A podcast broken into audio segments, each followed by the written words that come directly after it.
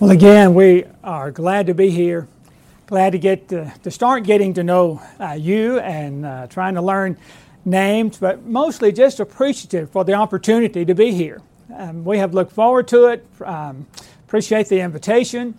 I hope that what we have to say this time, next time, and remaining uh, nights this week will be will be helpful. My plans are, are to do this. Um, starting tomorrow night, Lord willing, with, it's we'll be starting like a series, and the series will be focused on trust God. Trust God. So Monday night, plan to just talk about that. Trust God. And then Tuesday night, probably talk about trust God with your home and your family, and then so on from, from there. Friday night, um, I always say what times I've presented this. I, I've saved this for the end. It does have to do with trusting God, but it would be trusting God with your grief and loss. Uh, the most difficult one that I do, and that's why I save it. I save it for the end. So I hope the things we have to say, again, would be encouraging, be edifying. You know, Paul talked about that. Let all things be done for edification. So we certainly hope that that would be the case this week.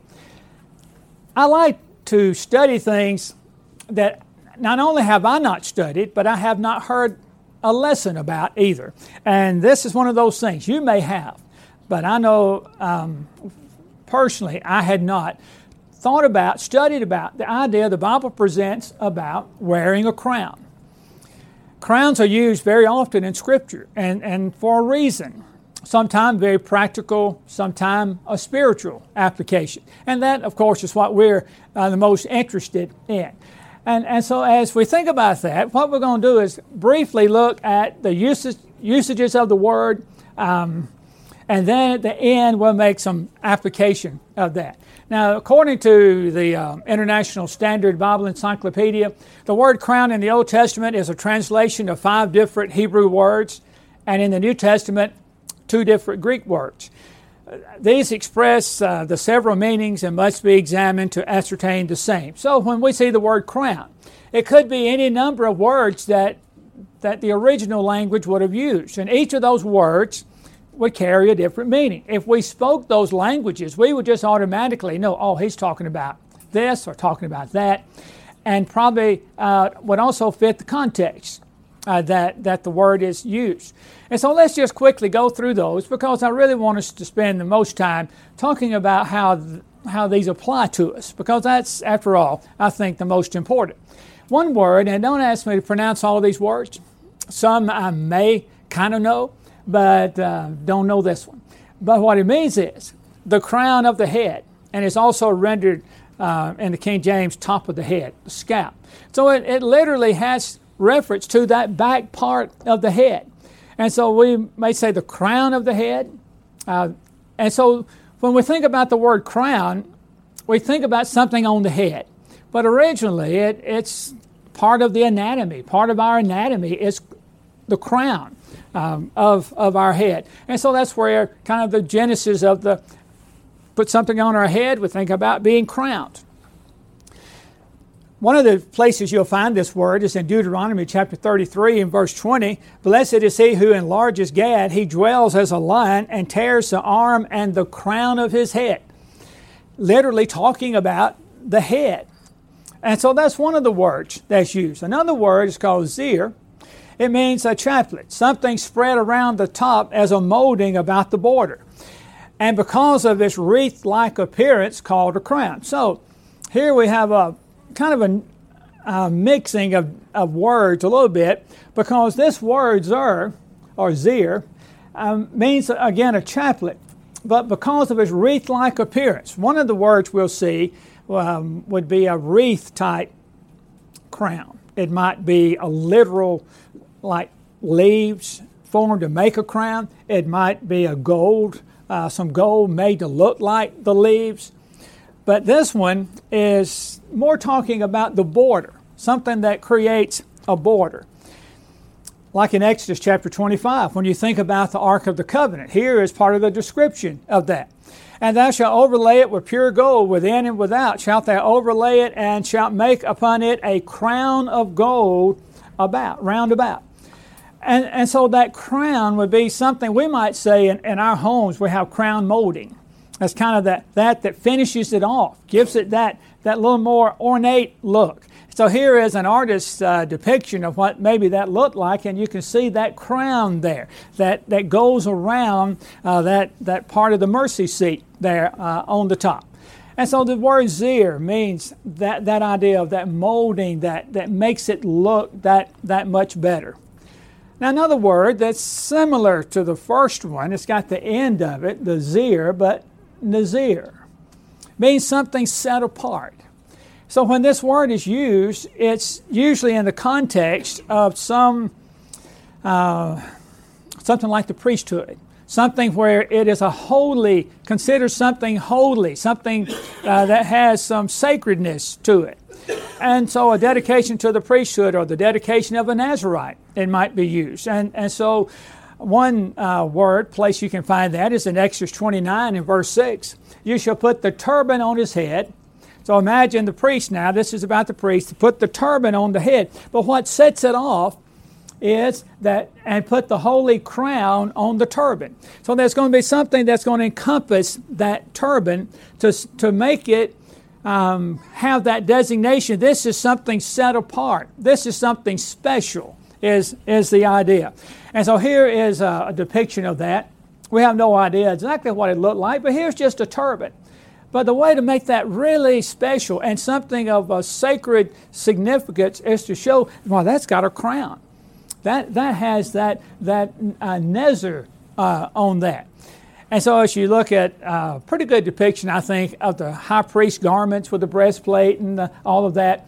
But what would really, I mean, when you, when you walk in, and you've, of course, got all the other on, but you've got that turban, and you don't have just an ordinary turban. It has the crown on it. So that signifies it is something special. And so it comes from the root word nazar, meaning to hold aloof from impurity, even from drink and food. More definitely, to set apart for sacred purposes, to separate, devote, consecrate. And, and so that crown, you wouldn't do just anything with it. And you wouldn't let just anybody wear it. This was for the high priest to wear. This signified this person is somebody set apart, somebody who has a very sacred responsibility, and that also, you know, that it, it lets us know, oh, that's somebody I need to pay attention to because he has that crown uh, that designates more who he is. Here's another word, and this is more the word we, we might think when we think about a crown, we might think of a king, and they put the crown on the king's head. Atare uh, means a crown in just the and, and the, the usual sense of that. It just comes from a word that means to encircle, and that might be used in different ways other than that physical crown on somebody's head. It might mean uh, to encircle as in war for offense or defense. But then it come to mean either actually or figuratively to crown like, I'm going to crown you. I'm going to crown you king. I'm placing the crown on your head. In 2 Samuel, there's an interesting story there. This is when they had besieged uh, a town. And if you look at 2 Samuel and chapter 12, this story is well, right in the middle of this story It's the story of David and Bathsheba. And, and that makes it kind of interesting, that the, the timing of that, because in chapter 12 and verse 26, um, well, let me, let me back up from that. Look, look at uh, chapter 11, 2 Samuel 11, and verse 1. So they, they are going to, they besiege Rabbah or Rabbah, then David remained at Jerusalem. So the, the army's out there fighting, and they have been really conquering the Ammonites and, and uh, destroying cities, and this is more of a major city. So they besieged it, and Joab is, is out there um, taking on the, the, the battle, you might say. David is in Jerusalem he, he remained there. And while he was there is when he saw Bathsheba bathing on the roof, and you know that, you know that story. Well, then, after all of that has happened, they're still there at that city, besieging that city, and they finally conquer the city. And so Joab sends messengers back to David. And it's like, now, David, you better come on.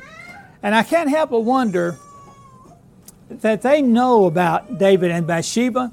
They know that the sin involved and, and all of that. And now Joab also knows that he was used, he was really used for David to kill Uriah the Hittite. And so, anyway, you just sense this uneasiness or tension, I think, anyway, for what that's worth.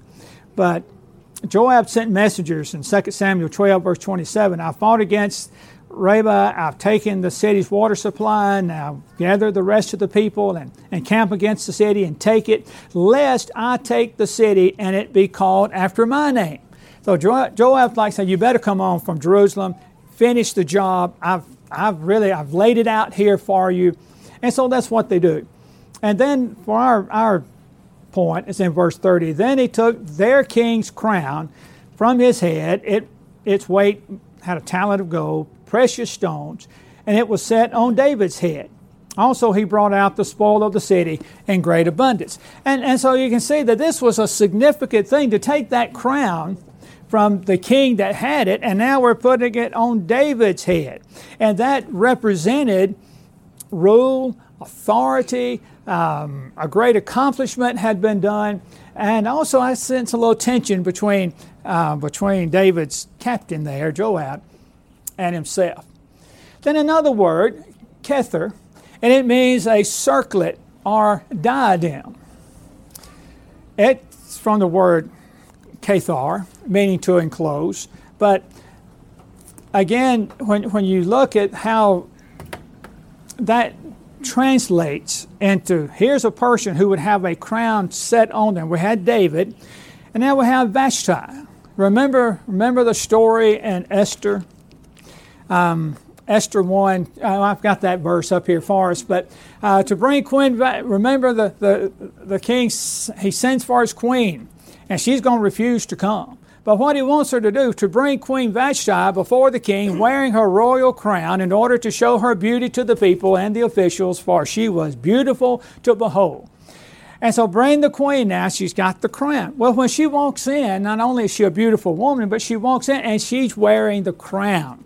That signifies something. And that's the point that we want to see. She has that crown that the queen would wear. So she could be out in a crowd. She's got the crown on. She must be somebody of significance. Look, there's, you know, she, nobody else has that, only her. Well, you know the story that Vashti is removed from being the queen, and eventually we have a new queen, Esther. And it says in chapter 2 and verse 17, the king loved Esther more than all the other women, and she obtained grace and favor in his sight than all the virgins, so he set the royal crown upon her head and made her queen instead of Vashti. So you can kind of imagine where the authority, the, the prestige, the influence, all that, we're taking the crown off of Vashti. Esther, now that's you. You're, you're the one. And so that signified a position, a position of importance, a position of rank. So now she is the queen. And, and we kind of imagine someone, you know, doing that and placing that crown, making it official. You are now the queen. You've got, you've got the crown. Then we come to the New Testament. In the New Testament, there are two words, two Greek words, that are translated variously, as we'll see, but generally as crown. And it means a chaplet or wreath made of leaves or leaf like gold, and it's used for like marriages and festive occasions or some public recognition, maybe of victory in races or games or war. And so to, to set that person apart who's made that accomplishment, we put the, they, they make a wreath. Sometimes it's just, we say just, it was a great honor, but it might be some type of uh, greenery that in their day and time represented a, a, a, significant accomplishment, or it might literally be gold made to look like the leaves. And that would carry an even more important um, status to them. Sadly, this is the idea, the negative of it, I guess, when they were mocking Jesus. And in, John 19, in verse 2, and the soldiers twisted a crown of thorns and put it on his head, and they put on him a purple robe. That crown, the, the, it was a Stephanos, a crown, and it was the one generally used to signify some great accomplishment. You had won some great victory, uh, something of that nature. Not, not the, as we'll see in a minute, the crown of authority and rule, but, but uh, again of a great accomplishment. So what do they do? They are mocking him. So they take a crown of thorns that nobody would make a crown out of, say, This is your accomplishment, this is your victory, and put the crown on his head. And you know how they took the, the stick they had given him. Um, like a scepter, and they beat him over the head with it. So his crown of thorns, I could imagine being beaten into a scalp. And so, what was supposed to represent something of honor and glory and recognition was used to humiliate Jesus as they were literally having their fun with our Lord. The second word is diadema. It's the word for diadem. We, we hear that word, diadem. It's from dia, about, and dio, bound, something bound about the head. In each case, though, when the word diadem is used, it is symbolic of power or of rule. And so the two words are not used indiscriminately. There's some context that would say, they would say this word or either this, this other word. So as we think about how that word is used, in Revelation chapter 12 and verse 3, uh, there appeared another wonder in heaven, and behold, a great red dragon having seven heads and ten horns and seven crowns upon his head. Now, that's the King James Version.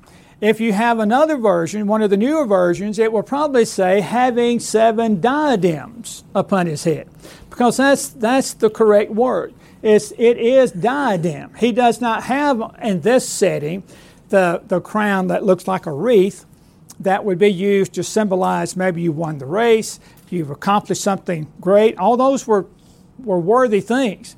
But this diadem is what you put on the king's head. This is what you put on the queen's head. This is what symbolizes you are a ruler, a person of authority. And then I think having seven uh, of these diadems would emphasize the maybe the length of rule or uh, the significance and power of it. Another passage is uh, Revelation 19, verse 12. His eyes were a flame of fire, and on his head were many crowns. So again, this is King James. It should say many diadems. And he had a name written that no man knew but he himself. That, but when, you, when John would see the vision of this, and here someone uh, had on his head were many crowns, that represented a person of great rule and great authority and great power. From the crown of thorns that they beat on his head to a crown, many crowns like this. Quite, quite a change uh, when Jesus ascended back to heaven. And so, what we've just briefly seen then, we've, we've seen five ways, five uses of crowns in the Bible. We've seen they're used for decoration, consecration, coronation, exaltation, and reward. And so you just have to see the context to see which, which of that it might be talking about. Now, let me see if we can't make some application of this. And we want to make, of course, the application the Scripture makes. And so we're going to start talking to you wives. Okay, we're going to start asking wives a question here. Wives, are you a crown for your husband? When your husband, you know, comes in with you on his arm, ah, this is my wife. I hope you mean that in the most positive way. She's my crown. And it's like, you know, we, we kind of want it to be like, that's your wife?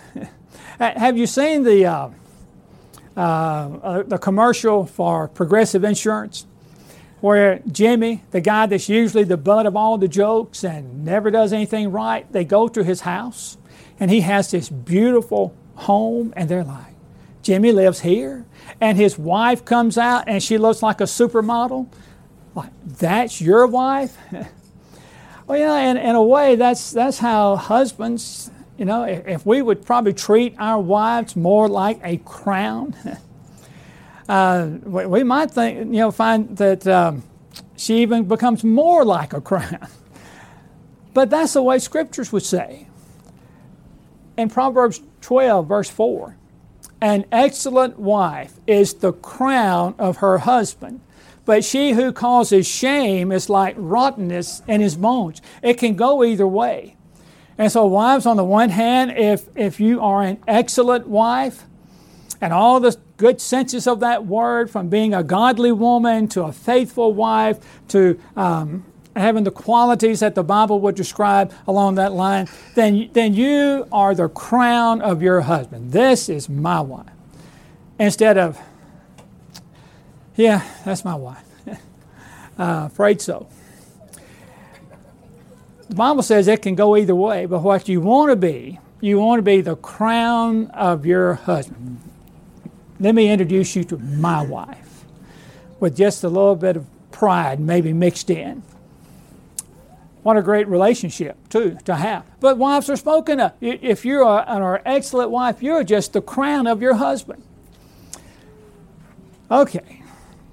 I, have heard, you know, stories about, uh, about hair ever since I was probably in my late 20s and started, you know, uh, some, somebody walked behind me one time, usually an uncle an uncle is one who would do things like this.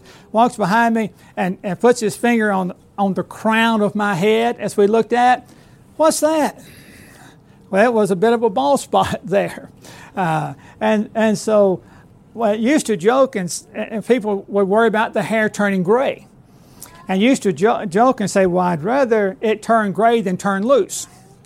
Uh, and the Bible, though, has some good things about the hair turning gray. And so, do you wear that gray hair with pride, like a crown? Well, the Bible talks about it that way. It says the silver haired head is a crown of glory. In the Middle East and that region of the world, an older person was, was given honor. Um, you might even stand up when an older person walked in, or you make sure they had your seat now, you paid them respect. You didn't disrespect your elders. the way it used to be in this country, I think more so than it is now. I thought too about this. If the silver haired head is a crown of glory, I, I, would say that if they had Grecian formula back then, they wouldn't use it. No, no, I want my gray hair. I want it to be showing. Look, I, I worked hard to get this. I went through a lot of birthdays to get this, raised my children, worked, did all of that. But the Bible adds a qualifier, doesn't it? If, if it is found in the way of righteousness. And so here is the picture of an older person. They have lived a good uh, life. They're, yeah, they've gotten older. Their hair has turned gray, but they are held up to say, look at that. Why, this person has done well. They, they have lived uh, a life of righteousness if found in the way of righteousness, and they are to be looked up to. That gray hair is like a crown. And you've seen all the uses of the word crown. It was something to be crowned. Well, you've been crowned if you have, have lived a good life and your hair's turned gray, so what? It's a sign that, that you have done well, and especially if it is found in the way of righteousness. I don't know how many here have grandchildren, but as I told somebody on Facebook yesterday, a friend of mine that I, I went to high school, went to school with 12 years, and now we talk about our grandchildren. And I said, Ain't they grand? She just had a, a, a two week old now, and we've got a, about a four month old, and, and in addition to another that's four years old. And, and you come to understand what the fuss is all about these grandchildren. Uh, we just hold them up, you know, a little bit higher. You know the old saying, if we'd known all this about grandchildren, we'd have had them first, right? Um, and so, how about those grandchildren? Children's children are the crown of old men. and the glory of children is their father. I remember my uh, first mother in law, she'd been a widow for a long time. She met a man and they, they got married, and um, he had never had any children. And so he, he really just relished having grandchildren now. He, he adopted all of us. And so my, especially my youngest, who was still at home, my father-in-law, he just took him. I, I finally have a grandchild, and he'd take him everywhere. He loved to take him to the barber shop where he always went to get his haircut and to set Clint right there in the barber's chair and put the booster seat up there, and he'd just be beaming. Now, this is his grandson, going to get him a haircut. And uh, of course, my son would eat all that up because that meant a trip probably to the dime store somewhere uh, after that or to McDonald's to get ice cream or whatever it might be. But children's children are the crown of old men. Like, look, look, this is this is my grandchild, my grandson, my granddaughter, whichever it might be, and that just makes you just swell a little bit uh, up up with a little bit of, of good pride. Also mentions the glory of children is their father. Hopefully, we live a life that our children can say, "That's my dad, right there. That's my dad. That's my mom." And so, crown is used uh, in that way. Those grandchildren, uh, they they truly are the crown uh, of grandparents. Well, let me ask this now. This would apply to, I think, everybody. Are you someone else's crown? Have you ever thought about that? Are you someone else's crown? So when they see you, it's, it's bringing some recognition to them, some honor, some glory, uh, not, not false pride, that kind of thing, but something that lifts them up because here you are see how the Bible uses that idea. In Philippians chapter 4 and verse 1, Therefore, my dear brothers and sisters, stay true to the Lord. I love you and long to see you, dear friends, for you are my joy and the crown I receive for my work. Paul was very much um, concerned that his labor not be in vain he was very attuned to the idea that those he taught remain faithful. Because when the Lord comes back, it'd be like, Lord, look at these. Look at these in Thessalonica. Look at these in Ephesus. Look at the, you know, and, and they were like a crown to him. That they were the fruit of his labor. And he very much wanted that to be evident whenever the Lord returned. In 1 Thessalonians chapter 2 and verse 19, he says, After all, what gives us hope and joy? And what will be our proud reward and crown as we stand before our Lord Jesus when He returns? It is you. And so I want, are, are you somebody else's crown? Probably. Whether it's your parents or whoever taught you the truth. You, you are their crown. And remaining faithful assures the one who taught you additional rejoicing. That, that is the way the scripture uses this, this idea of wearing the crown or being the crown. Philippians 2, verse 16 holding fast the word of life, so that I may rejoice in the day of Christ, that I have not run in vain or labored in vain. And, and, there's the idea, and it doesn't mention crown right there, but you see what, what Paul is thinking. Um, he wants them to be faithful, holding fast the word of life. Why? Well, their own salvation, number one, but Paul doesn't put it like that. He says, so that I may rejoice in the day of Christ, that I have not run in vain or labored in vain. He has something to show for his work, for his effort. And they, his converts, the people he had taught the truth were like a crown to him when the Lord, when he would stand before the Lord and give an account for his work. But you know, whatever you feel is truly valuable, um, and, and having it mean something great, that's your crown. That's your crown. Now, there are a lot of different ways that something could be perfectly fine with that, but we have to be careful what, what we think is that that makes us of value. That says, oh, look at him or her. Our crown they put on our head. What, what is that crown? You know, to some people, that's their house. Um, we uh, went to see a, a family member a while back that has spent years designing this house. I mean, years. And when they finally were getting it built, it, it was just something that consumed her. Every little detail. That was that house was her crown. That was what had was given her that uh, sense of accomplishment. Like the like remember the wreath crown. Oh, you have won the race. Put that crown on your head. And some people it, it is their house. Some it's their position. They worked hard and they've gotten that promotion. That's their crown. I'm vice president. I'm president. I'm whatever it might be. Some it's the social circles that they run in. That, that's the thing to them that gives them that status. Some it might be a, obtaining some political office or just their popularity or maybe the way they look. Now, you know, some people spend a lot of money to look like they look. And there's nothing wrong with trying to look your best within the confines of how God would want us to be. Can't help but think about Dolly Parton. Dolly Parton would say it cost a lot of money to look this cheap. Her appearance is a big deal to her. And it's important to all of us, but some go way over, and that is in their mind what gives them that, that what appearance that they're wanting. Some people are very, very vain about that.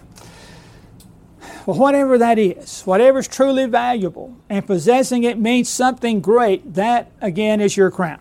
In 1 Corinthians 9 and verse 25, all those who compete in the games use self control so they can win a crown. That crown is an earthly thing that lasts only a short time, but our crown will never be destroyed. Now, here's where you know, we want to switch in our mind to, to and, and, want, and realize that if we're not careful, we could put all of our efforts into that which is nothing, that which is going to fade away, perish, that, that crown that, that really lasts only for a short time. But Paul says, Our crown, Christian, our crown will never be destroyed. Well, one thing to think about you have a crown. he, he says here, but our crown will never be destroyed. It's not a literal crown, but it is that which shows that we have won the race. Um, we have finished the race. We've kept the faith, as Paul would, would say it. Then you think about Jesus. Jesus was exalted following his resurrection and his ascension. Uh, interesting passages. Um, I, I, love to go into Daniel, I think it's chapter 7, um, where uh, where he's presented with a kingdom uh, there, where he, he meets with the Ancient of Days, and great, great visual um, reference to Jesus ascending into heaven, or um, John, when John sees Jesus in Revelation chapter 1 and sees this magnificent image and oh, just of his glory and, and, and all of that. When Jesus rose uh, from the dead, ascended to heaven, he was crowned. In Hebrews chapter 2 and verse 9, but we see Jesus, who was made a little lower than the angels for the suffering of death, crowned with glory and honor, that he, by the grace of God, should taste death for every man. What Jesus did, he's raised from the dead, he ascended to heaven, but he was crowned with glory and honor. God made sure that his son was recognized as he ascended into heaven. We see those great images for him. And he was crowned with that glory and honor. What, what a way to be crowned. Or we looked at Revelation 19, verse 12. His eyes were like a flame of fire, and on his head were many crowns. Now, those crowns there, again, it should be diadems. That, that shows he is the ruler, he is the king, he is the conqueror, which, of course, fits Revelation, where we are more than conquerors. So Jesus received a crown. You might be somebody's crown. Will you receive a crown? Now that's important. Will you actually receive one? 2 Timothy 4 and verse 8. Finally, there is laid up for me the crown of righteousness. No, we won't receive a literal gold crown, something like this one. But I tell you, we, we will be recognized. And in some sense of the word, we will be crowned, but it will be a crown of righteousness, a crown of being with God and among His people, and well done, thou good and faithful servant, and all those things that, that we, the faithful, will hear one day. Uh, let me back up a minute. Um, he says, the crown of righteousness which the Lord, the righteous judge, will give to me on that day, and not to me only, but to all who have loved his appearing. So all of us should be striving to win that race, not for the imperishable crown, but for the crown that never fades away, that never can be taken from us. Blessed is the man who endures temptation, for when he has been approved, he will receive the crown of life which the Lord has promised to those who love Him. We need to be striving for that crown and being careful where we really have our crown and something that really doesn't matter. 1 Peter 5, verse 4 and, and when the great shepherd appears, you will receive a crown of never ending glory and honor.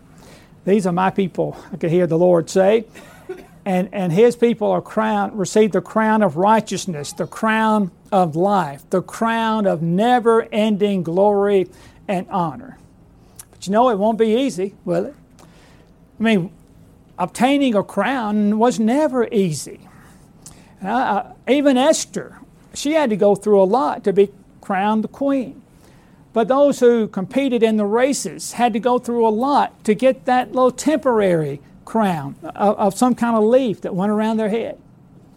And so obtaining a crown, no, it's not easy, but it'll be glorious.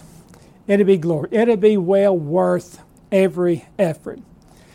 Do not fear any of those things which you are about to suffer. Indeed, the devil is about to throw some of you into prison, that you may be tested, and you will have tribulation ten days. Be faithful unto death, and I will give you the crown of life. What a great crowning that will be.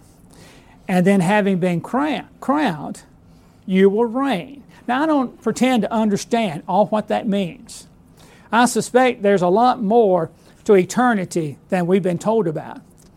But we're told if we endure, we shall also reign with him. If we deny him, he will also deny us. So there is some sense that Christians, having been crowned with glory and honor, the crown of righteousness and of life, we will reign with him.